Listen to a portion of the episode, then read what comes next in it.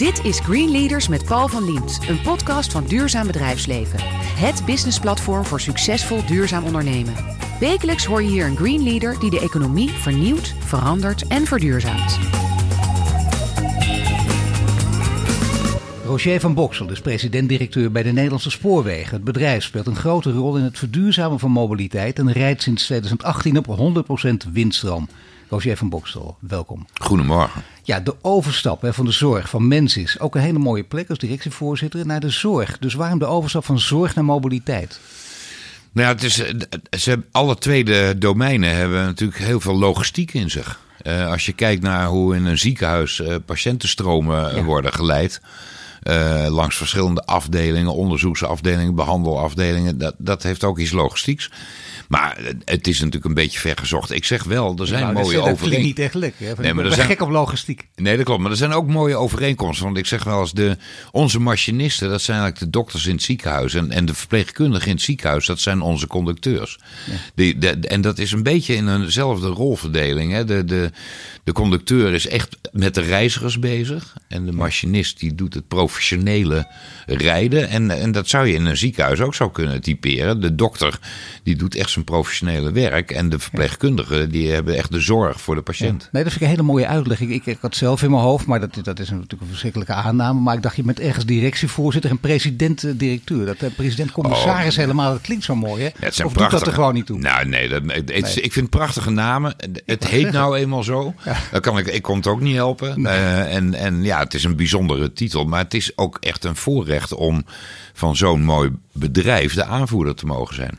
Nou ja, een, een mooi bedrijf, maar ook een complex bedrijf. Dat werd meteen ook geroepen toen je daar aantrad als interim in het begin ja. nog. En er werd gezegd, nou wacht even, in één jaar kun je dit nooit doorgronden.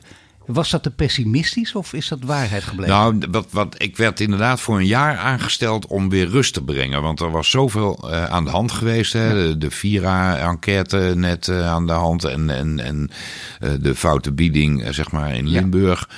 Dus er was veel gebeurd.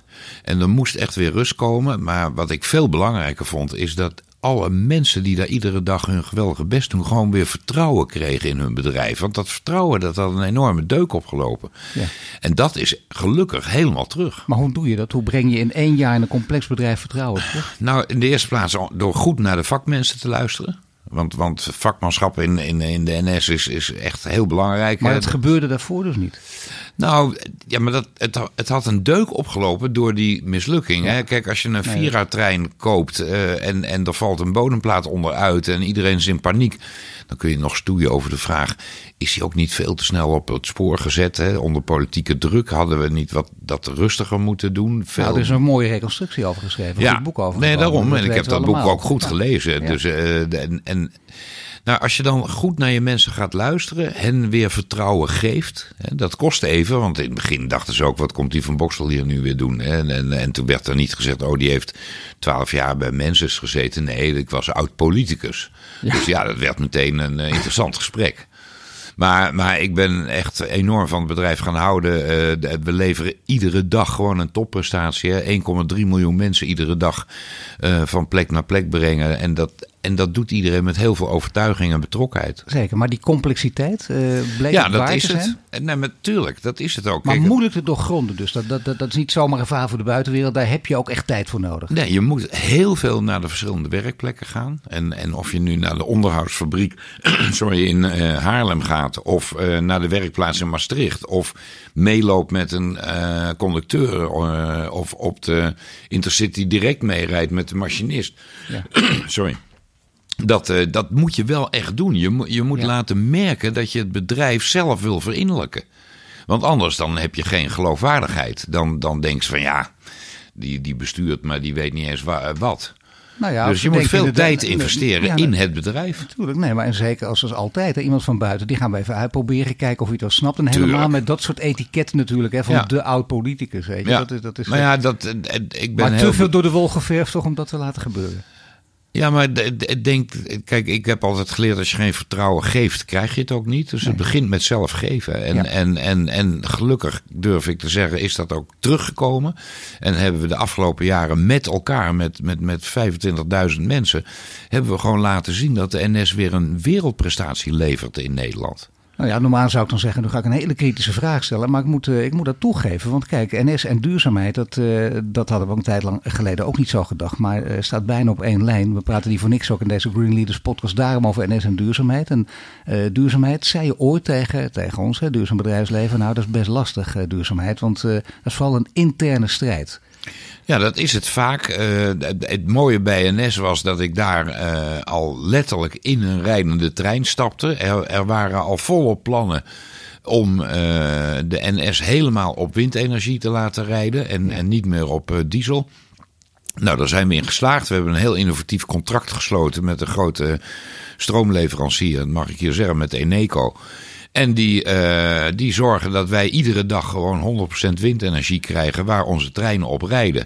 En als het een keer tegen zit en er is geen wind, dan krijgen we het van verder weg. Maar waar bestond die interne strijd dan uit? Want dat is ook aardig natuurlijk voor anderen die zo'nzelfde strijd moeten voeren om te weten wat je moet doen.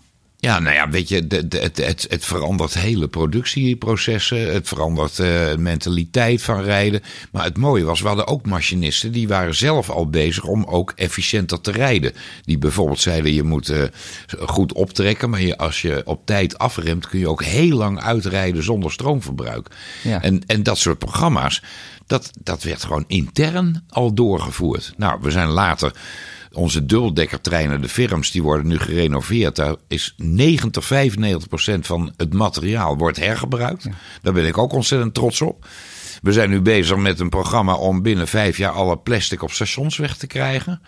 We, eh, we doen gescheiden afval. Uh, uh, we zijn met zoveel onderwerpen bezig. Toch hangt het nog niet in de hoofden van heel veel mensen. Je zou bijna zeggen, hoe kan dat nou toch?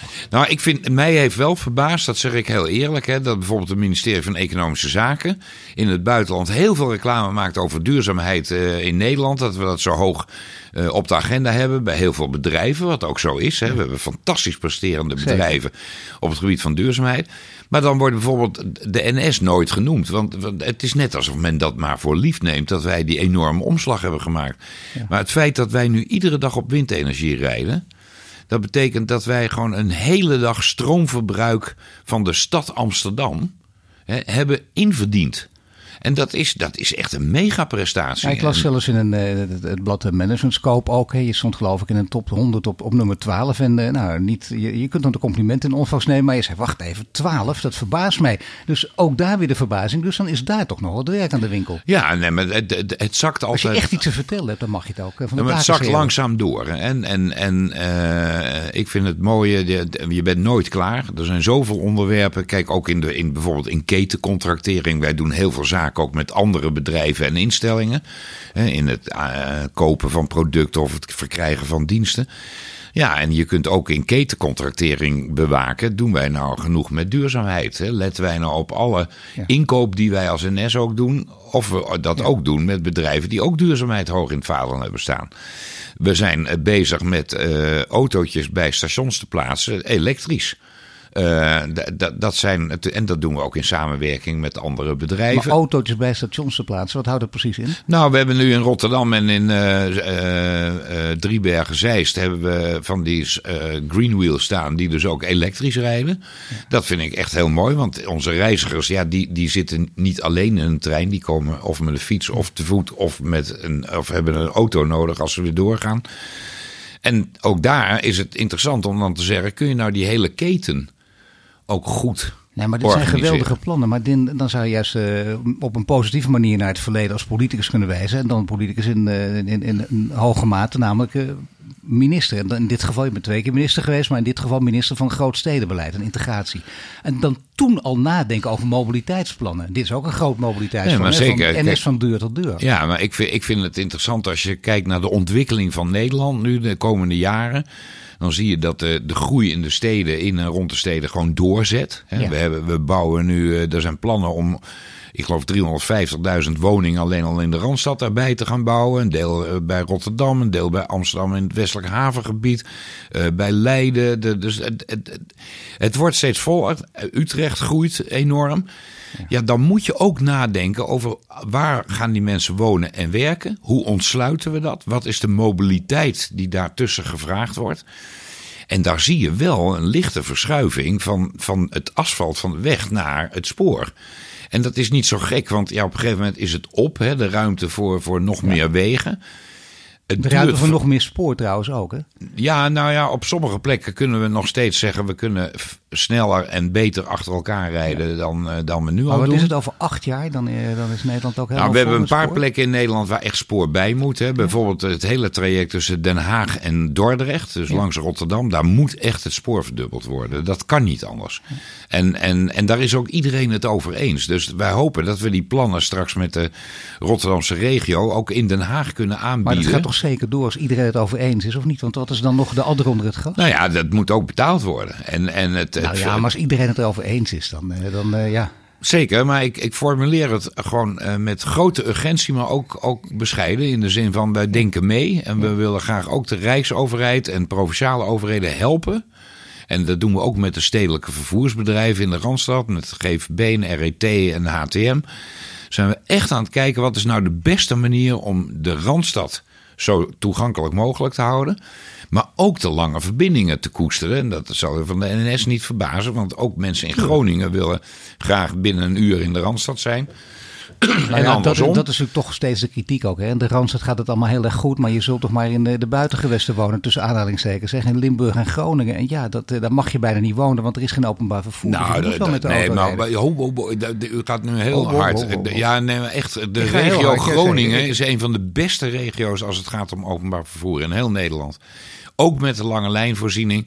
En dat kan nog sneller. We kunnen nog sneller eh, gaan rijden tussen Groningen en even, Zwolle. Ja, maar even goed, goed voor de mensen in Groningen ook die dit horen. De, de- in Groningen, de stad en, en omgeving, maar dan ook alle kleine dorpjes daar. Ja, ja, ja. De, ik, ik- ze hebben daar een regionaal vervoersplan ontwikkeld. Wat Groningen stad met de ommelanden heeft gemaakt. En waar bijvoorbeeld ook met bus en met fietsverbindingen echt hele goede mogelijkheden worden gecreëerd. Ook voor speciaal vervoer. Hè, voor mensen met een beperking, voor ouderen. En, en ik vind echt dat ze daar hebben laten zien dat je heel integraal ook mobiliteitsbeleid kan ontwikkelen. Ehm, er zullen overal nog wel vragen blijven, maar het is echt niet zo dat daar alleen nog maar de somberte heerst van ik woon in een klein dorp onder de rook van de stad Groningen en kan nergens meer komen. Eh, in Nou ja, Limburg sommige liggen, kranten worden daar niet meer bezorgd. Hè. Daar klagen mensen dan wel, om, maar dan, dan valt het dus met de verbindingen mee. Maar in Limburg, Drenthe ook trouwens. Nou ja, Limburg heeft enorm veel vragen. En, en dat begrijp ik ook. Om sneller ook over de grens te kunnen rijden. Hè, Heerlen-Aken, eh, de- bij Venlo naar eh, Düsseldorf.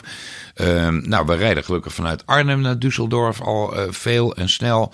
Eh, we willen sneller naar Berlijn. eh, want, want ja, ook het grensoverschrijdend verkeer wordt steeds belangrijker. Omdat vliegen heel vervuilend is. en vier dus uur naar Berlijn, gaat dat ooit nog lukken? Gaan wij dat nog meemaken? Nou, ik hoop het. Ik hoop dat mij zo'n lang leven eh, gegund Oh, wordt. zo dat lang ik het duurt nog het dus meemaak. zo. Nou, het, het- dat gaat niet van vandaag op morgen. En Nee. daar ben ik, ben ik ook zelf. eh, Maar Duitsland ligt daar toch gewoon dwars, of niet? Omdat de Duitsers zeggen, Ja, ja, dat is één wij groot- eraan? Een trein die voorbij rijdt. Ja, dat klopt. Er is één groot traject eh, tussen eh Duisburg en Hannover. Wat ook helemaal opgeknapt moet worden om snel over te kunnen rijden. En dat is gewoon nog lang niet klaar. Dus eh, daar zitten wij te wachten. Wij gaan zelf in Nederland nu de lijn tussen Rotterdam, Amsterdam, Arnhem. Dus eigenlijk dwars door Nederland gaan wij nu Ja. ook versnellen. Zoals we de lijn tussen Amsterdam en Eindhoven ook versneld hebben. Zes keer per uur een intercity. Dat willen we ook op dat traject Rotterdam-Amsterdam-Arnhem gaan realiseren. Ja, en als je dan straks ook in Duitsland sneller door kan naar Berlijn, ja, dan, dan zijn we allemaal spekkoper. Maar als ik nou zeg Amsterdam-Berlijn binnen drie jaar en vier uur, dan is dat wel heel snel. Ja, dat is te snel. Ik denk dat we hier tien jaar voor nodig hebben. Oeh, dat is wel een periode. Ja, sorry. Dus dat is echt. eh dat maar is veel. Barcelona zit, want als je dan toch een beetje ver gaat denken, dat wordt ook wel eens genoemd. Dan zeggen mensen altijd nee, hè? dat heb je altijd. Maar dat maakt niet uit, laat mensen maar nee roepen. En Als maar je- Barcelona toch gaat- blijven doordrukken, gaat dat lukken? Ja, maar Barcelona gaat zeker lukken. Want kijk, de Fransen hebben natuurlijk de Thalys rijden. Die begint al in Amsterdam. Je, je kunt met de Thalys eh, meerdere keren per dag heel snel naar Parijs. En in Parijs wordt ook overstappen steeds beter naar het zuiden. Dus of je nou naar Bordeaux wil of naar Montpellier, dat kan allemaal. Eh, we gaan binnenkort ook zonder over te stappen van Amsterdam naar Londen. Ja. En ook via Rotterdam. Dus Dus dat niet is meer overstappen in Brussel-Zuid. Nee, dat, dat gaat eruit. Hè. De, de, de Britten moesten nog een verdrag tekenen. Ik hoor het gerucht dat dat nu gebeurd is. Dan kunnen Die wij gaan proefrijden. dat is- ja. ja. maar dat had alles te maken Nee. natuurlijk met de brexit Zeker, en de verkiezingen. Eh, ik vind het ook niet leuk, maar dat was gewoon de realiteit. Dat, dat lag niet aan NS of aan Eurostar. Die, eh, Nee. die, die, wij zijn gewoon klaar om te beginnen met elkaar. Maar als wij vier, vijf treinen per dag met 900 stoelen naar Londen heen en weer kunnen rijden, dan halen we gewoon misschien wel 15, 20 vliegtuigen. Zeg maar, zijn niet meer nodig om heen en weer. Want we vliegen 60 keer per dag naar Londen heen en weer. Dan zijn we toch weer een beetje bij de link eh, die ooit begonnen is eh, bij het grootstedenbeleid. Die komt nu weer terug, want je hebt ooit geroepen, eh, nu is het tijd om, om echt, om het verschrikkelijke woord toch maar even te gebruiken, maar nu op zijn plaats om door te pakken. Nou, Namelijk een, een groot mobiliteit, mobiliteitsplan voor Nederland. Die zei ook nog heel ruimhartig, noem het dan maar het plan Rutte. Ja, dat, kijk, dat- ik heb dat een beetje afgekeken van de Fransen. Die- rondom Groot Parijs eh, wordt nu ook massief geïnvesteerd in beter openbaar vervoer. En verbinden ze ook de banlieues, dus zeg maar de zwakke wijken, weer met de gebieden waar de werkgelegenheid is. En dat, daar zit dus echt een filosofie achter. En dat, dat plan heette daar eh, het plan Sarkozy. Ja. En ja, dat, dat, dan kreeg het meer gewicht, omdat iedereen dacht: ja, nee, dat is toch echt van de, van de president. Of eh, zou je zeggen, in Nederland van de minister-president. Maar omarmt Rutte dit ook, dit plan? Nou ja, ik, ik, ik, gelukkig begint het kwartje steeds meer te vallen bij hem. Dat hij, kijk, eh, eh, Rutte is een fantastisch premier, maar hij houdt niet zo heel erg van het woord visie. Want dat vindt hij allemaal afleiden Zeker van de ja. dagelijkse zaken doen. Maar we- hier heb je toch wel visie nodig om te zeggen, waar brengen we nou Nederland naartoe de komende jaren? Er zijn zoveel voorbeelden van visie, hè, dat Ja. je denkt wat fijn dat mensen dat ooit bedacht hebben. Ja, en, ik, en, en je, gelukkig zie je dat ook steeds meer bestuurders, maar ook, het grappige is, ik, ik zit, de NS zit nu eh, bij, eh, eh, met collega's in de mobiliteitsalliantie, met de ANWB, met de BOVAG, met de RAI. Dat was vijf jaar geleden omgedacht. Ja. Nee, Had echt iedereen gedacht, gaan auto- en treinpartijen met elkaar in één samenwerkingsverband? Ja, omdat wij allemaal zien dat als we Nederland concurrerend willen houden, economisch sterk en duurzaam, dan moeten wij ook in de mobiliteit, wij zijn dienstbaar aan waar gewerkt en gewoond wordt, maar dan moeten wij echt stappen gaan zetten om dit land letterlijk in beweging te En houden. steeds meer samenwerken, zelfs tussen NS en ProRail, zeg ik er nog maar even Ja. bij. De spoorbeheerder. We spraken hier ook in deze reeks met de Pier Eringa. Ja. En dan merk je dat ook persoonlijke contact een rol speelt. Want hij zei, Zeker. Roger en ik zijn geestverwanten. maar dat hij, heeft was nu ook wel, zo. hij is nu wel een opvolger, hè? John Foppen. Is Ja. ook, ook een geestverwant? Ja hoor, ik kan het ook met hem heel goed vinden. Maar je kan En- niet met iedereen geestverwant zijn. Nou, maar, maar kijk, de, de ProRail en NS, ik bedoel, die zitten met handen en voeten aan elkaar gebonden. Ik bedoel, 80% van het werk van ProRail is NS Ja, gerelateerd. maar goed, het was, altijd, het was vaak vliegen afvangen en naar elkaar wijzen als er wat misgaat. Ja, kijk, er is natuurlijk twintig jaar geleden zijn de bedrijven uit elkaar getrokken. Hè, terwijl dat vroeger allemaal geïntegreerd zat. Dat vonden heel veel mensen niet leuk. Dan, dan gaan mensen ook sneller met de rug naar elkaar staan. De afgelopen jaren zijn we juist weer veel beter gaan samenwerken. Op en rondom de stationsverbouwing en vernieuwingen. Nou, kijk eens wat dat, dat Nederland gebracht heeft. Hè. Hoe mooi dat er allemaal uitziet. Daar zijn we echt trots op. Dat willen we ook zo houden. Dus je moet goed samenwerken. Niemand kan dat alleen. En, en als je al discussies gaat beginnen, wie is hier nou de baas? Dat zijn eh, vaak de verkeerde invalshoeken. Kijk, en dat zegt dan ook de president-directeur. Dat is een hele mooie. Je hoort Roger van Boksen van de NS. En zojuist vertelde hij over duurzaamheid bij de NS. En straks praten we verder over zijn persoonlijke achtergrond.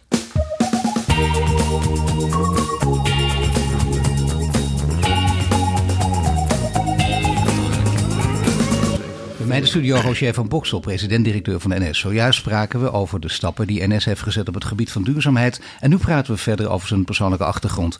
Want ja, het is wel belangrijk, eh, waar komt iemand vandaan? Wat zijn zijn ouders? Eh, waarom is deze man zo enthousiast hè, gewoon over alles? Hoe komt dat? Heeft het te maken met het ouderlijk nest? Ik denk het wel. Mijn vader was echt een ondernemer.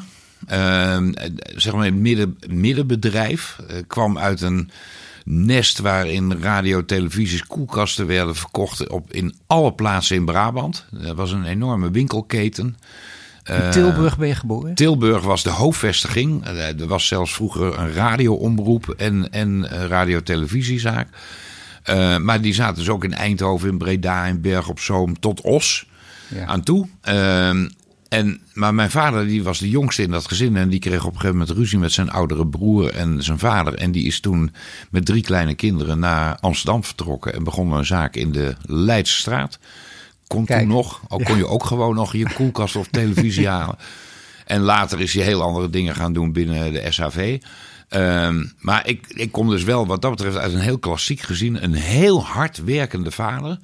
En een enorm zorgzame moeder, die overigens eh, vaak veel zakelijker was dan mijn vader. En, dat en dat vond ik wel interessant. Maar ze was natuurlijk wel klassiek huismoeder. En, en heeft niet bijna gewerkt. iedereen vanuit die, van die generatie Ja, volgens mij. ja. Is, eh, en, ja. en overigens werden wij wel allemaal opgevoed met de gedachte... je moet allemaal eh, zelfstandig worden en goed je best doen. Was het een groot gezin? Maar ook een hoge arbeidsethos. En, en veel kinderen ook in het gezin? Nee, drie. We zijn met z'n drieën. En, ik heb dus de- nog een broer en een zus. En ben jij de oudste? Ik ben de oudste, ja. Ja, dat maakt wat uit. Dus ik mocht oudste. alles altijd later dan dat de anderen dat Ja, mochten. ja, Ja. ja. dat ken ik ook. Drie kinderen en de oudste. Dus Ja. dat, is, dat heeft ook heel veel voordelen, ook nadelen. Maar eh, mocht je doen wat je wilde? Ja, ik, het, het grappige is, mijn, mijn vader was, eh, die kwam natuurlijk uit, nou ja, Tilburgse Brabant. Hè, de- was toch een beetje, beetje een klein burgerlijk milieu. Ja. Eh, maar maar eh, mijn ouders zijn ook toen weer... Heb je tegen Ja, over alles. Gewoon vanwege de, de bekrompenheid, de benauwdheid. Ja, maar, maar ook zij gingen steeds meer op. Ik vond ze uiteindelijk ongelooflijk stimulerend. En ze lieten me op allerlei fronten mijn gang gaan. Ze hebben gelukkig goed bewaakt dat ik wel mijn schooldiploma haalde. Want, want Ja, ik liep echt- wel langs het randje af en toe. Zo. En ehm, Maar hoezo? Maar dat- Langs het randje? nou ja, weet je, ik vond alles leuk behalve de hele dag in een klas zitten. Dat, eh, dat, dat vond ik echt af en toe heel, heel erg moeilijk. En, en eh, ik ben een keer gezakt voor mijn eindexamen. Ja, en de, de keer erop, daar kwam, was het toch wel erop of eronder. Hè. Ga je het halen? Ik zat nog op de oude HBS. Ehm, achter mij kwam de mammoetwet, maar dat was ook wel echt een beetje zoiets van, ja, weet je, maak je het nou goed af of niet? En wil je gaan studeren? Mijn ouders hebben mij echt nooit iets in de weg gelegd. En, dat, en zelfs gestimuleerd. Ook als je ver weg wilde gaan op vakantie. En nou, in die tijd, weet je, als je eh, zes weken wegging, dan, had je- dan ging je echt niet bellen. En, en Nee. ja, je, had geen idee waar je naartoe ging. Maar mijn ouders vonden dat allemaal... Niks op Instagram zetten, dat kon allemaal niet. Het was er gewoon niet. Hè? Dat En, maar ze vonden het ook echt prima om, om ons gewoon die mogelijkheden allemaal te Maar bieden. speelde, speelde religie, geloof een rol? Ze niet Zeker, zeker. Mijn, mijn, mijn, mijn vader is, is zelfs, was echt zeer overtuigd katholiek. En mijn moeder ook. Alleen mijn moeder was echt van de school van ik beleid dat gewoon individueel. Die, die fijn. was helemaal niet zo van je moet iedere week naar de kerk. Terwijl mijn vader had dat wel. Die, toen wij jong waren, ja, moest iedere zondag naar de kerk. Ja, maar dat is toch een wereld om je enorm tegen af te zetten. Dat kan niet anders. Nou ja, dat gebeurde in die tijd ook. Hè, de Was je ook misdienaar of niet? Of, eh, Ik ben, eh, dat heb ik niet lang volgehouden. De, de, de, de priester in de kerk in Amstelveen, waar ik missenaar bij was, die zei na zes weken: Ik geloof dat ik liever heb dat jij nu naar huis gaat. En toen, toen was die carrière ook in de knop gebroken. ja, nee, dat kan ik me eens wel voorstellen. Wanneer kwam er een beroepsperspectief? Wanneer ging dat wenken? Wanneer wist je, dit wil ik worden? Nou, dat weet ik nog steeds niet. Eh, dat meen ik. Nee, dat klinkt gek. Terwijl maar... iedereen zegt dat is zo heerlijk. Als je op een gegeven moment weet, dit vind ik geweldig. dit wil ik mijn leven doen. Nou, weet u, ik ben eh, na middelbare school medicijnen gaan studeren. Ja.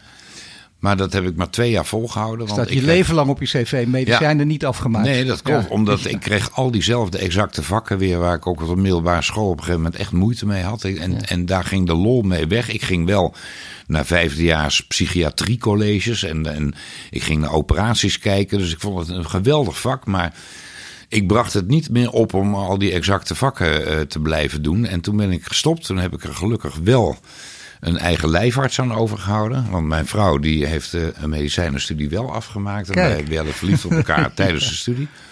En, ehm, En nog steeds bij elkaar dus. zeker. Nou, ook zeker. knap. Ja, daar zijn we ook beide eh, heel trots op. Ook nog gelukkig getrouwd. Ja, zeer vraag gelukkig het er voor de zekerheid We bij, hebben nee, maar ook een heerlijk gezin. En ik ben net samen met haar opa en oma geworden. Nou, dus, ja, nou, nou, van harte zeg. Maar ik zou, ik zou juist denken, nee, zo'n man die, die, die ook gek is op adrenaline, heb je ook nodig. Die, die ook grillig, onrustig. En, en onrustig kun je ook vertalen als nieuwsgierigheid. Een heel mooie eigenschap. Ja. En dan toch dezelfde vrouw. Dat is serieus, zeg ik niet zonder cynisme. Nee, komt niet zo nou, gek ja, vaak voor. ja, nou, we hebben het eh, eh, nog steeds heel erg goed. Dus eh, Maar zelf wist je nooit wat je wilde worden. Dus dan ga je rechten studeren. ja, toen ben ik maar rechten gaan doen. Want dat, dat vond ik een soort veredeld maatschappij leren. Ja. Maar daar heb ik nooit spijt van gehad. Want ik heb in rechten wel een, een manier van denken eh, doorontwikkeld. Hè. Eh, niets is zeker. Je moet aan alles kunnen twijfelen. Eh, je, je, moet ook weten waar liggen vaste ankers. Uh, en, en, Wat intellectuele inslag ook. Ja, en dat, dat, dat, maar het gaf me ook de gelegenheid om heel veel erbij te gaan doen. Ik ben toen heel politiek actief geworden hier in Amsterdam. Ik ben uh, als sportjournalist bij de Volkskrant gaan werken. Oh, ja. Drie jaar lang. Nou, dat vond ik allemaal echt geweldig. Toen ook al voor Ajax? ja, ik was toen echt al. Ik, vanaf mijn achtste ging ik al naar de meer. Dus ja, ja ik ben echt heel erg van Ajax. Ja. En dat mag je bij de NS ook in deze positie gewoon blijven roepen. Want er zijn heel veel, heel veel. Ja, ja maar, ik, maar, maar ik, ik stam nog echt uit de tijd dat je ook met respect over je tegenstanders sprak. En, ja. en, en niet. Uh, we hebben toen zo'n periode gehad dat er overal meteen knokken was. En uh, verschrikkelijk. Daar, daar hou ik helemaal niet van. En, ik, ik weet nog dat ik als twaalfjarige jongen voor het eerst in de Kuip kwam. En daar heb ik echt mijn leven lang ook grote waardering voor Feyenoord gehouden. Om, omdat ik dacht, ja, weet je, wat een prachtige club, zo'n mooi stadion. Uh, maar ja, ik ben wel van Ajax. Maar ik zeg het met veel respect ook bijvoorbeeld naar Feyenoord. En PSV?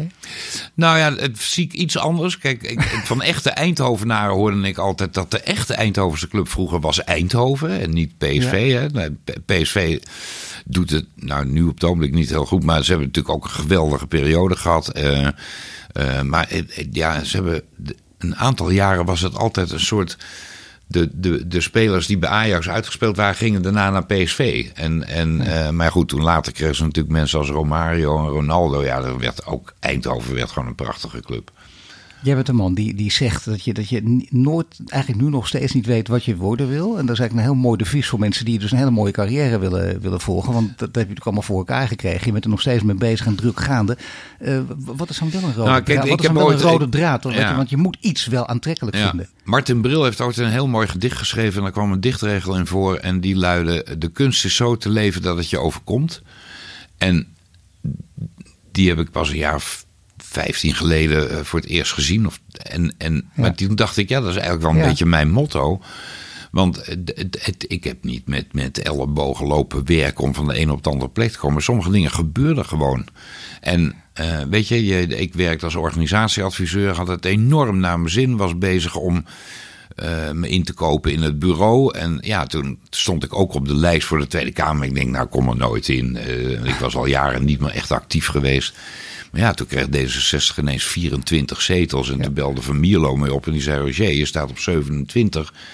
Er gaan vier mensen naar het kabinet. Dus ja, je, je kan de Kamer in. Ik, toen zei ik, nou, daar moet ik wel eens echt goed over nadenken. Toen zei hij, dat is prima, maar ik moet het morgenochtend weten. Dus ja, toen moest ik overnight ongeveer uh, met, met mijn vrouw bespreken... ga ik dat doen of ga ik dat niet doen? En nooit spijt van gehad. Vier jaar Tweede Kamer gedaan, vier jaar ministerschap. Daarna, wat, ja, waar je ook niet zomaar, uh, dat gebeurt gewoon. Ook daar nooit spijt van gehad. Ja, maar je kunt toch gewoon nee zeggen. Je kunt zeggen, nou minister, daar heb ik even geen zin in. Een reputatieschade. Nou, nou ja, er zijn je dat... vele voorgegaan hè, ja. die, die gevraagd zijn en nee hebben gezegd. Nee, ik heb voor iedereen die dit ambt bekleed, heb ik respect. Omdat het een, een keuze is om toch het algemeen belang te dienen. Uh, uh, soms tegen de klip op. En, en, vaak met veel kritiek. Je doet het nooit helemaal goed. Dat weet je ook. Dat, dat is intrinsiek aan die functie verbonden. Hans Wiegel zei dat ooit mooi. Je krijgt bloemen aan het begin. En je krijgt bloemen bij je afscheid. Maar wat zeg je nou tegen de mensen die zeggen. Die, die zijn geweldig goed. En die hebben naam en faam en alles. En die zeggen uiteindelijk toch nee. Vanwege de reputatieschade. Terwijl je denkt. Wat kan het je nou, schelen? Ja, dat, ik vind dat wel jammer. Uh, maar zijn, moet... zijn veel mensen dan toch op die positie zo gewoon bang? Nou, nee, nee. Ik ga ook niet de mensen die. die kijk, er kunnen allerlei redenen zijn. Ik ben minister geweest in een periode dat we ook jonge kinderen hadden. Ik heb wel eens tegen mensen die nu de politiek in willen gezegd. Nou, weet je, als je nou niet enorme haast hebt, misschien is het ook nog goed om eens nog een paar jaar te wachten. Uh, want, want je kinderen, je bent ze wel een paar jaar echt ongeveer kwijt. Ja. En, uh, je wordt letterlijk geleverd. Dus, ja, ja en, en, je, en je maakt uh, toch uren hè, per week van 70, 80 uur soms. Dat, ja, dat eet je op. Ja. en als je dat met veel toewijding doet, hartstikke goed. Maakt mij helemaal niet uit van welke partij iemand is. Als je dat doet, weet je, de, je, je staat voor je zaken, je doet je best. Daar ga ik dan ook echt van uit.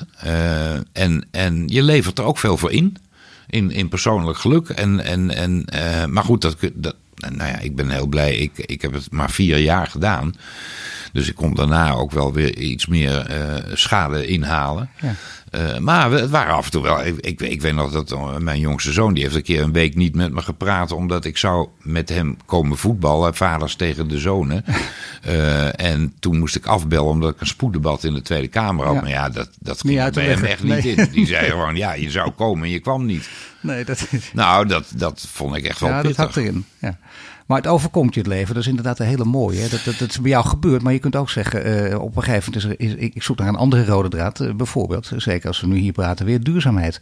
Is dat iets waarvan je denkt, nou, dat, dat wordt me nu aangereikt. Dat overkomt me nu. Of heeft het altijd al gespeeld? Nou ja, ik, vind dat je een, een, naast een verantwoordelijkheid voor jezelf ook een verantwoordelijkheid hebt naar de samenleving toe. En als je ziet dat de, de samenleving op allerlei manieren onder druk komt. En dat zie je nu heel actueel. Hè? De, de, de gigantische bosbranden in uh, Australië. De vernietiging van het regenwoud in de Amazone. Uh, de stijging van de waterspiegel door het afbreken van de gletsjers. Er is gewoon echt veel aan de hand. Dus klimaatverandering, het is geen flauwekul meer. Energietransitie is echt nodig. Ik denk dat de mensheid dat ook echt kan. Hè. We zijn creatieve wezens, dus daar waar we ooit dachten dat alleen olie zaligmakend was, zien we nu dat we ook andere bronnen kunnen gebruiken. En of het dan de zon is, of de wind, of getijden van de zee. Je kunt van alles bedenken.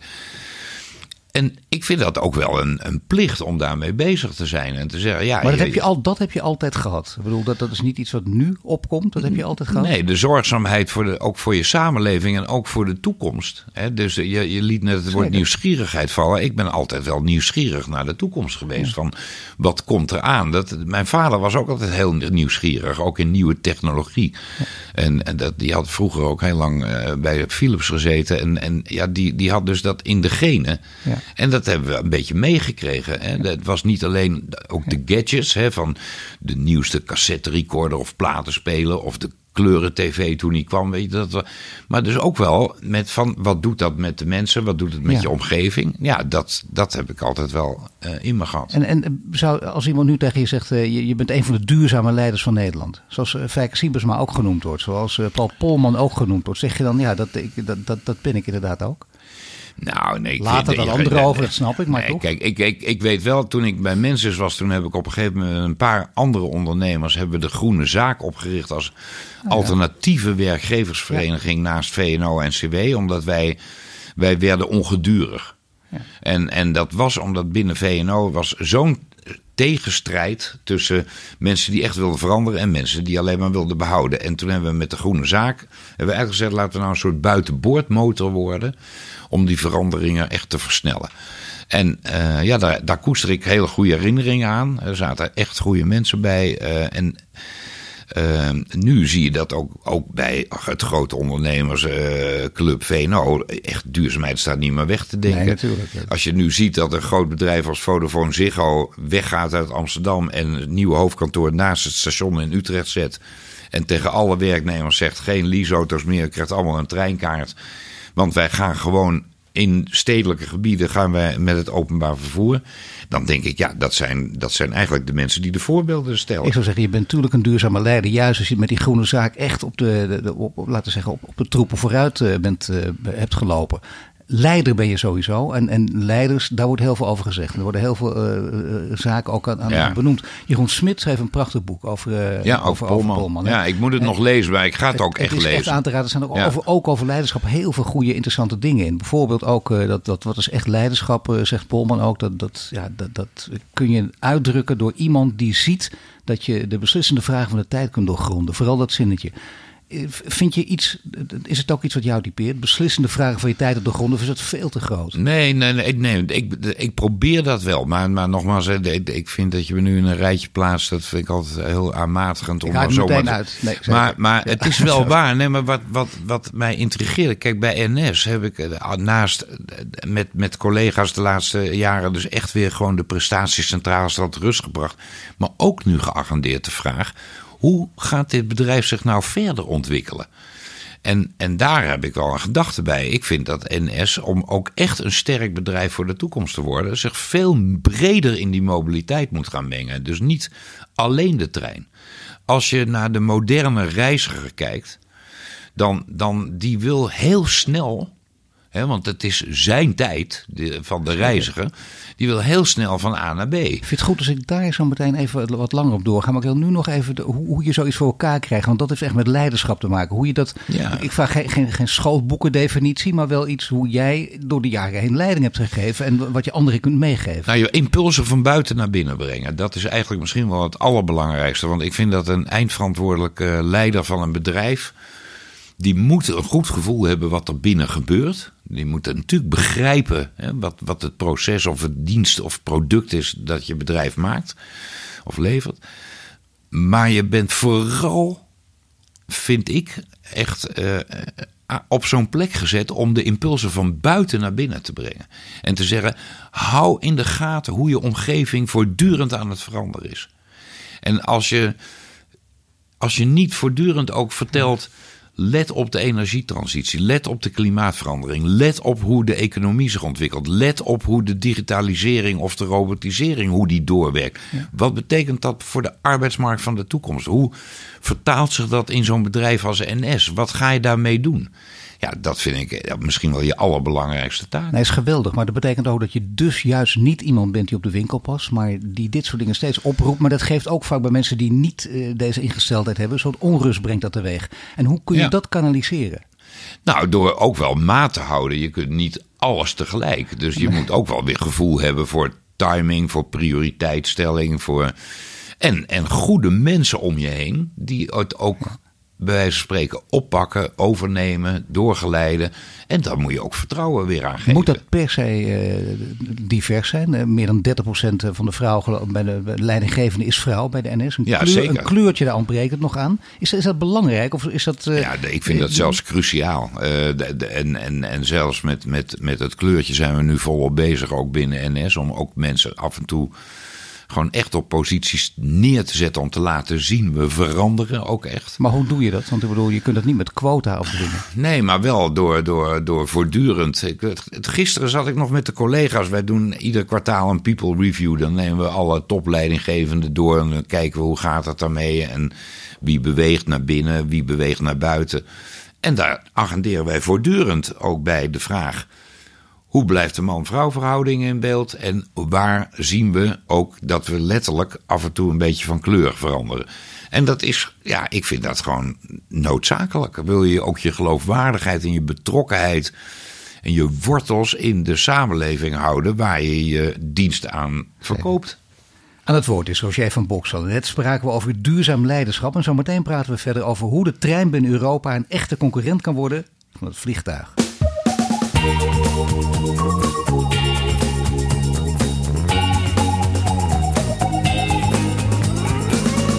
Bij de studio Roger van Boksel, president-directeur van de NS. Zojuist spraken we over duurzaam leiderschap. Nu gaan we het hebben over duurzame mobiliteit en de rol van de NS daarin.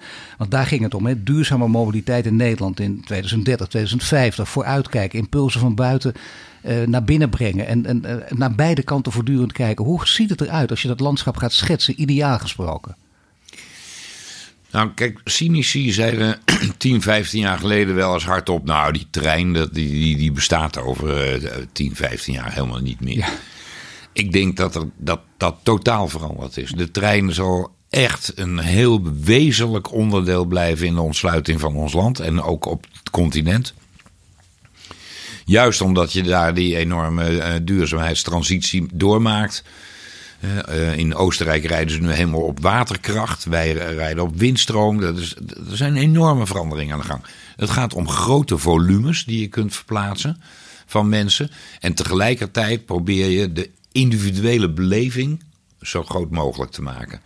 Want, ja, individuele beleving wil zeggen niet van ik zit weer in een overvolle trein, ik nee, heb weer geen plaats. Maar, noem maar op. Je wil, je wil dat, dat mensen graag de gasvrijheid ervaren. Dus al, als je op een station binnen bent, als je kijkt hoe mooi onze stations in de grote steden in Nederland geworden zijn. Dat is echt ongekend. Hè? Twintig jaar geleden en zo'n luxe allure uitstraling in Rotterdam, dat, dat herinner ik mij nog de eerste dag. Waanzinnig mooi. Ja, en maar ik noem ook Breda, Arnhem, Amsterdam, uh, Centraal Station, maar ook Den Haag Centraal, Utrecht Centraal. Prachtige plekken geworden.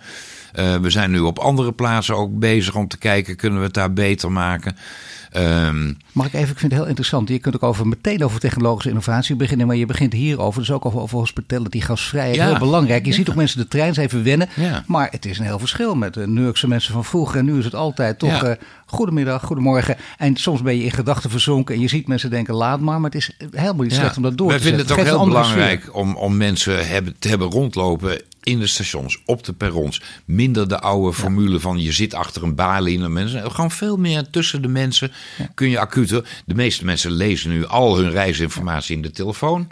Eh, eh, daar komen ook steeds meer voorzieningen bij. Hè? Dus wat we wel als mobility as a service noemen. Je hebt niet alleen je treininfo, je krijgt ook te weten: is er een, een fiets Ja. beschikbaar? Kun je, kan ik een zonnetaxi bestellen? Prima. En dat willen we met andere mobiliteitspartijen ook nog veel meer gaan uitbouwen. Dat je overal meteen je hele reis goed kan Maar organiseren. hoe kun je dat nog meer uitbouwen dan? Nee, mag ik eerst even terug naar, dan, dan is die service en Ja, die vooruit. dienstverlening, hè, die is dus echt heel belangrijk. Ook in de trein. Zeker. Je ziet steeds meer conducteurs die, die uiteraard co- controleren ze ook eh, of je een kaartje Ja, hebt. fijn ook. Maar je ziet ook steeds meer mensen die gewoon ook echt actief vragen. eh, alles, eh, is alles naar wens? We, weten waar je op moet overstappen? Z- Zodat je actief hè, opzoekt wat heeft onze reiziger nodig. We zijn beter gaan omroepen.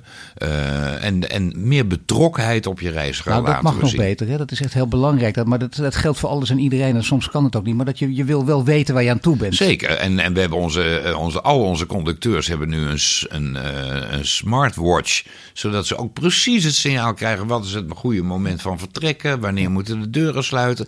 Dus Mag ik er nog één puntje van kritiek misschien bij Ja, kijken? Want dat is wel lastig. Eh, De, hè. Wij komen precies op tijd binnen op station Leiden. Dat denk ik, ja, kom op hé. Nou ja, dat, dat, Nou dat ja. doet toch ook iets met mindset. Voor jij, ja, dat, is- ja, dat is een hele Kijk, vroeger Dat eh, snap ik, v- maar vond toch. iedereen het hilarisch om maar te blijven roepen eh, vertraging. Kijk, ik Ja. maak nog wel eens het grapje Nee. als ik ergens een, een vergaderzaal binnenkom en ik ben net een minuut te laat. Dan zeg ik wel eens, ja, sorry, NS hè. En dan moet iedereen ook fris klaar. Maar de, de werkelijkheid is dat we Nee, steeds zeker. meer op tijd rijden. En, en ja, ik vind dat ook wel mooi dat je dan die, die mindshift... Nee, ik begrijp dat heel goed. Dat je je ook hebt ja, stimuleert. Ik begrijp we- dat heel goed. Misschien maar, houden we daar op een gegeven moment een keer weer mee Misschien op. wel, ja. maar we roepen ook zorgvuldig om. En sommige mensen vinden het te veel. En anderen vinden het weer te weinig. En weet je, wij zijn ook een, een, een leuk land met 17 miljoen opvattingen. Dus iedereen heeft ook verstand Maar we moeten ervan. niet te verwend raken. Hè? Want inderdaad, altijd kun je wel zeggen... ja, maar Japan heeft het nog beter, altijd beter. En daar heeft ook allerlei redenen. Maar Nederland zit ook heel hoog. Hè? Nou, echt eh, heel hoog. En, en kijk, Japan heeft natuurlijk, eh, doordat ze een enorme oorlog hebben gehad en plat gebombardeerd zijn geweest, hebben ze heel veel nieuwe Ja. treinen kunnen aanleggen. Treinsporen. dat hebben wij niet. Wij rijden op 160 jaar oud spoor. En, en er is af en toe wel eens iets bijgekomen of iets weggegaan. Maar grosso modo rijden we op een heel oud, lang bestaand netwerk. In Japan kunnen alle hoge snelheidstreinen op een eigen spoor rijden. En de Shinkansen. Shinkansen rijdt op een eigen spoor. Ja, ongehinderd. Geen wissels, geen kruisingen, geen overwegen. Ja, dat is natuurlijk fantastisch. Eh, daar kunnen wij nooit tegenop. Wij, wij zijn gelukkig, net als de Zwitsers, hè, doen wij het hier in Europa echt, echt top. Uit ervaring kan ik zeggen dat je mooi dat gasvrijheidsverhaal, dat, dat, dat, je ziet echt dat er slagen gemaakt zijn. Hoe dan ook. Zeker. Dat is afgelopen jaar gebeurd. Maar de technologische innovatie is natuurlijk ook heel, heel Ja. interessant. En die Wat- gaat wat ook gaan, heel Wat gaan hard. we merken? Nou, wat we merken is, hè, dat heet dan ATO in ons eh, begrip. Hè, dat is Automatic Train Operation. Dus dan zeggen ze wel eens, dat is een trein zonder bestuurder. Nou, er blijft altijd een machinist op de trein. Hoor. Ja, dat toch? geef Niet de zelfrijdende briefje. trein, dan gaan we niet. Maar de treinen, dat is nu al, die gaan al voor Ja, dat is driekwart, is het al ongeveer eigen traject. Maar niet de zelfrijdende auto en de zelfrijdende trein. Daar gaan we niet, eh, dat, dat rijtje gaan we niet Nee, kijk, voltooien. ik, ik, nou, op hele korte stukjes. Hè, je hebt wel eens op, je kunt op vliegveld Charles de Gaulle of in Londen kun je al zien dat een metrolijntje heen en weer rijdt zonder een, een, een bestuurder voorop. Ja. Op kleine kopstaartstukjes kan zoiets wel, maar als je moet rijden, een ingewikkeld netwerk. Dan, ik stap ook niet in een vliegtuig waar niemand voor in zit. Echt niet. Dat gaat nooit gebeuren. Dat denk ik echt. dat- vertrouwen, eh, je, je hebt toch het idee, ja, als er een keer iets mis is, dan hoop ik dat er toch nog iemand ook ouderwets aan een knuppel kan eh, zitten of bij ons aan, eh, aan, aan het stuur kan draaien. Voor de zekerheid, over mindset gesproken. Nee, dat oké. Maar daar worden ook stappen gemaakt. Maar wat zijn echt grote technologische stappen? Mag ik, mag ik een voorbeeldje geven? Ja. De, de app eh, wordt natuurlijk nu uitgereikt. Eh, alles moet eh, op elkaar aansluiten. Letterlijk NS van deur tot deur. Of mobiliteit van deur tot deur. En alle partijen bij elkaar zetten. Dat vind ik ook enorme Ja, maar dat gebeurt genomen. echt nu. En dat gebeurt Dat is nu. gewoon onderweg. Wat, wat, wat ook gaat helpen, een moeilijk woord, artificial intelligence. Eigenlijk is dat niet meer dan hoe ga je om met al je kunstmatige gegevens, je data die je krijgt, kun je die slim. kon- Wat je nu al ziet is dat wij nu al experimenten doen met zitplaatskanszoeker in de app. Zodat je als een trein binnenkomt, je eigenlijk al kan zien waar zijn nog lege stoelen. Zodat je op het perron al eigenlijk kan gaan staan waar je eh, ook meteen kunt zitten. Ehm, nou, dat zal in de spits af en toe eh, moeilijk blijven, want het groeit tegen de klip op, zeg maar. En dat vinden we fijn, maar dat betekent dat je niet altijd meer kan zitten. Oh, In de, in de eh, uren overdag is er genoeg zitplaatskans. Maar dan is het ook fijn als je snel kan zien. En er zijn allerlei nieuwe technieken. Dat kan je doen door het gewicht eh, in de stoel te meten. Of eh, eh, allerlei andere indicatoren. Dat moeten we wel doen met ook behoud van privacy. Dus dat doen we allemaal heel zorgvuldig. Maar we zijn nu met vijf grote bedrijven met artificial intelligence echt aan het samenwerken. Ook om de kennis en kunde in Nederland beschikbaar te houden. Want al die jongens en meisjes die dit studeren en die dat heel goed doen, die vliegen allemaal meteen naar China en naar Amerika. En, en, en, en we, we willen ze ook graag van Nederland. Dus met KLM samen, met ING, met Ahold en met Philips en de NS hebben we echt nu gezegd, die artificial intelligence willen we ook ten nutte Ja. van onze klanten beter gaan inzetten. Ja, dat is ontzettend leuk dat we dat doen. Maar geweldig. In, in die zin ook een hele mooie tijd waarin we leven natuurlijk. Ja. Als je kijkt naar eh, de marge op de treinkaartjes, die, die is niet zo hoog. Dus je zou andere dingen gaan verzinnen. Eh, je kijkt, eh, dat, dat doe je zelf ook heel vaak naar Japan. Ook hier weer. Ja. Een Japan, een spoorbedrijf, exploiteert een ziekenhuis vlakbij. Dat is in Nederland om alle redenen nog heel erg lastig. Ja. Maar ik geloof de grond, de grond is wel van de stations, is van, van de NS. Dus Ja. dan kun je, kun je gaan bouwen. Nou, zijn- zijn en daar- of, zijn- of van ProRail of soms nog van de gemeente. Het ligt heel complex vaker rondom Maar stationsgebieden. laten we zeggen, hebben- iets kunnen doen. Dus kun je er ook bijvoorbeeld, ik probeer maar een gekke gedachte te opperen, eh, na- in de lucht gaan bouwen op die grond. En dan Nee, maar zeggen nee, je gaat bijvoorbeeld woningen bouwen daarboven. Ja, nee, maar ik vind het leuk dat u het aansnijdt. Want dat zijn nou precies de grote vernieuwingen waar we mee bezig zijn. En omdat de stedelijke gebieden in Nederland gewoon steeds drukker worden. Zijn we ook in het buitenland gaan kijken. Ik ben in Parijs en in New York gaan kijken. Hoe overkluizen je eh, sommige gebieden. eh, waar je dus bouwt over sporen heen. Ja. En dat hebben we nu in Nederland, in Utrecht voor een stukje. Daar komt nog een stuk bij. In Heerlen is het gebeurd. En er lopen nu ook plannen voor Sloterdijk en voor eh, de Binkhorst in Den Haag. Allemaal nog heel erg verkennend. Maar omdat ruimte schaars wordt, is het dus heel interessant om te kijken: kan het? Nou, Rive Gauche in Parijs, ik zou tegen iedereen zeggen: ga kijken, je weet niet wat je ziet. Een heel gebied gewoon over het spoor heen gebouwd. Het kan echt. We hebben de kennis en kunde in huis, dus we vinden het ook fijn dat we gesprekspartner kunnen zijn. Gewoon goede gesprekspartner. Van architecten, van stedelijke eh, ontwikkelaars, van stadsbesturen. Die, die zeggen, nou, met NS en, en ProRail samen kunnen we echt nadenken over hoe we onze binnensteden verder mooi inrichten en, en werkbaar en leefbaar houden. En daar kun je dan ook op die overkluizingen nadenken over een combinatie van woningbouw, kantoorbouw, maar ook groen, groenvoorzieningen. Zodat je echt eh, ja, je, je nieuwe wereld aan het scheppen Maar bent. kun je, daar kun je als NS ook aan verdienen. Word je dan ook een soort vastgoedontwikkelaar, medeontwikkelaar? Nou, weet u, kijk, we hebben. De, de, de NS was vroeger een enorm groot grondbezitter. Dat is al lang niet meer zo. Er is heel veel verkocht. Vroeger had NS zelfs zijn eigen steenfabrieken, omdat we ook hele zandgronden op de Veluwe in eigendom hadden. Dat is allemaal weg. Dat is allemaal weg. We hebben nog eh, wat eigendom eh, rond stationsgebieden en op sommige plekken langs het spoor. Eh, en dan ook vaak in combinatie of in afwisseling met ProRail. Wij hebben als raad van bestuur wel gezegd: laten we eens even ophouden met maar eindeloos blijven verkopen.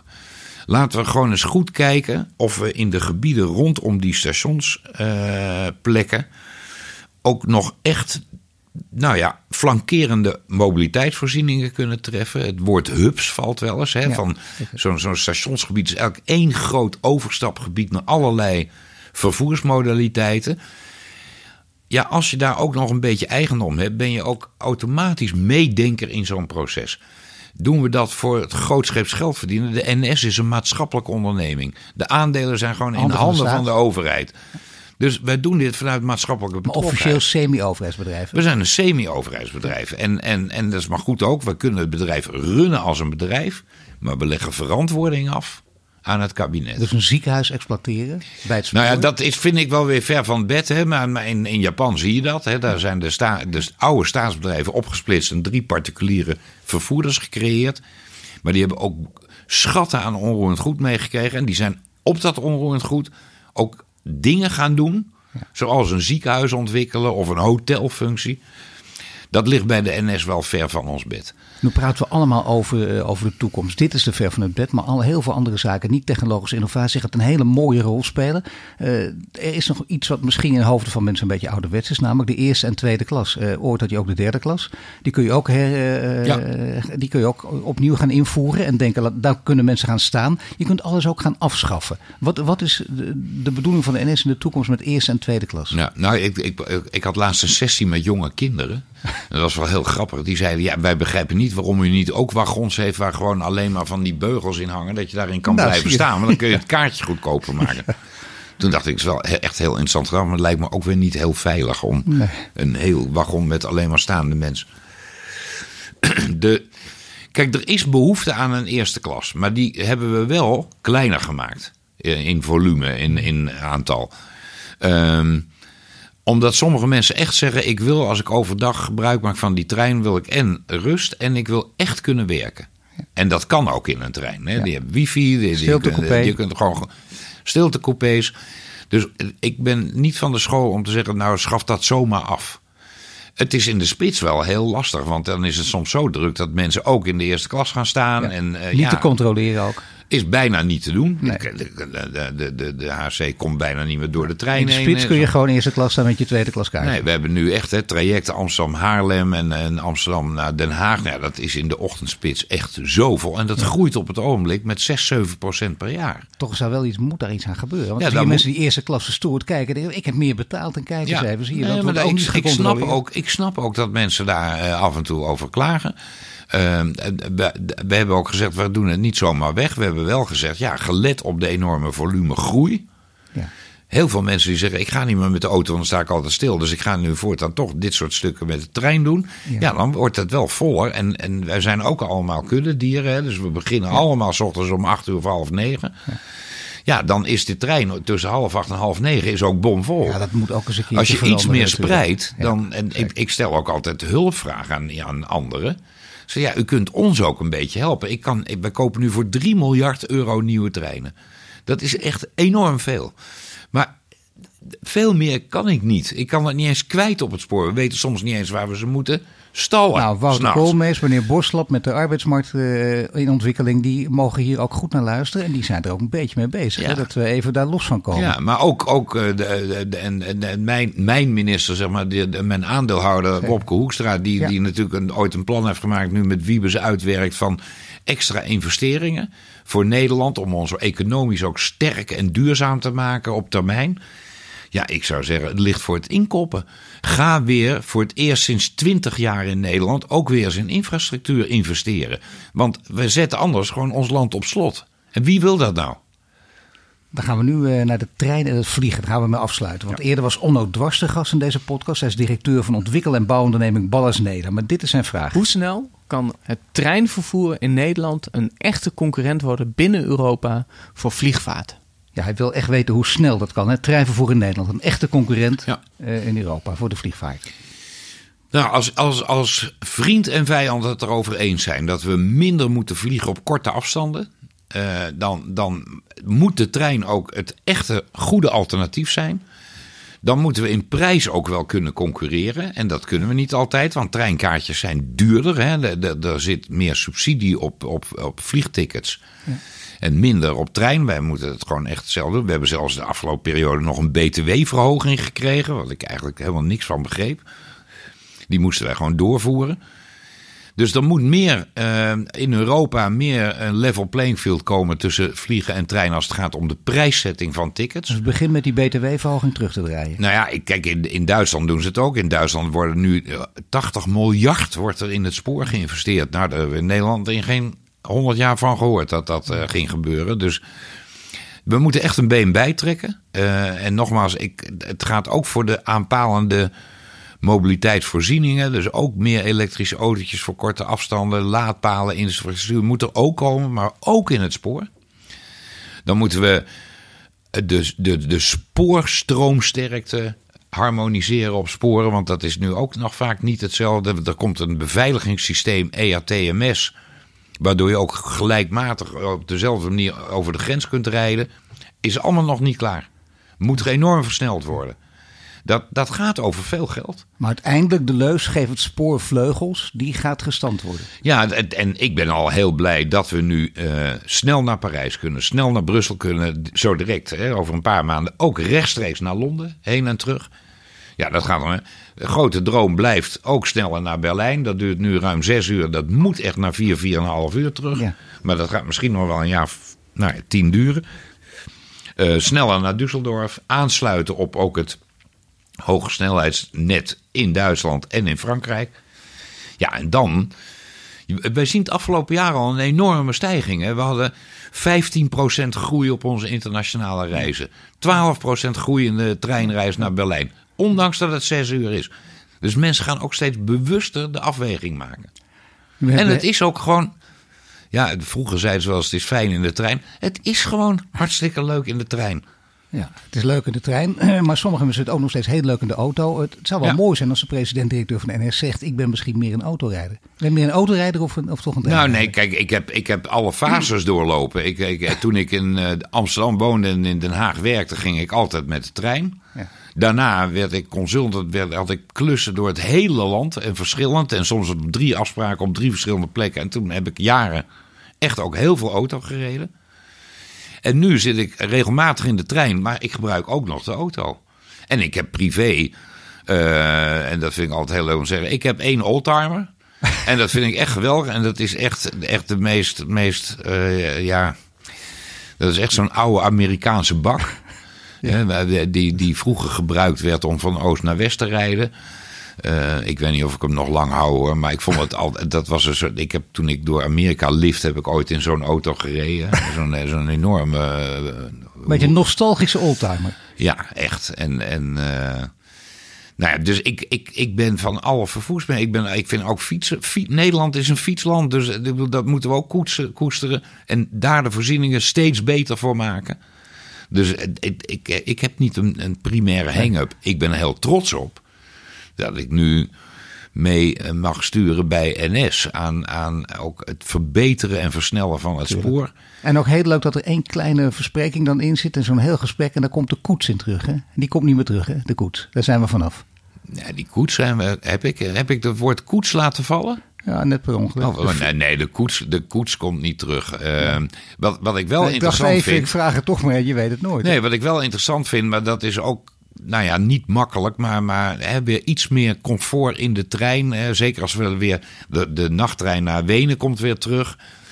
Ja, dat je kan slapen, dat je een restauratiewagen hebt. Ja. Dat, ja, dat zijn ook wel weer de, de mooie uh, zaken waar mensen ook wel weer een beetje naar verlangen. En de wc, hè? dat is echt het puntje, die moet schoner. Ja, maar, die, die, maar weet u, dat, is, dat ja. moet u niet aan mij vragen. Wij maken ze twee keer per dag schoon. Ja, en dat, moet u vragen aan de mensen in de trein oh. om de toiletten netjes te ligt gebruiken. Aan onszelf. Ja, natuurlijk. Dat is toch ons, ja. ons, eigen gedrag. Er zijn mensen die maken er een potje van. Mijn god, dat ja. is nou een prachtige laatste Maar als, u, u, zou eens moeten komen kijken hoe wij onze toiletten, hoe, hoe intens we dat allemaal schoonmaken. Iedere Zeker. dag weer. Het is, maar ja, weet je, mensen gedragen zich in het openbaar vervoer helaas vaak erg slordig. Hartelijk dank voor dit gesprek, Roger van Boksel. En je luistert naar een podcast van Duurzaam Bedrijfsleven, mede mogelijk gemaakt door onze partners Ebbingen en Hill en Knowlton. Volgende week zijn we weer terug met een nieuwe Green Leader. Dit was de Green Leaders podcast voor deze week. Volg onze website voor meer nieuws over succesvol duurzaam ondernemen. Wil je meer afleveringen luisteren? Abonneer je dan nu via iTunes of Spotify en krijg een melding wanneer er een nieuwe podcast online staat.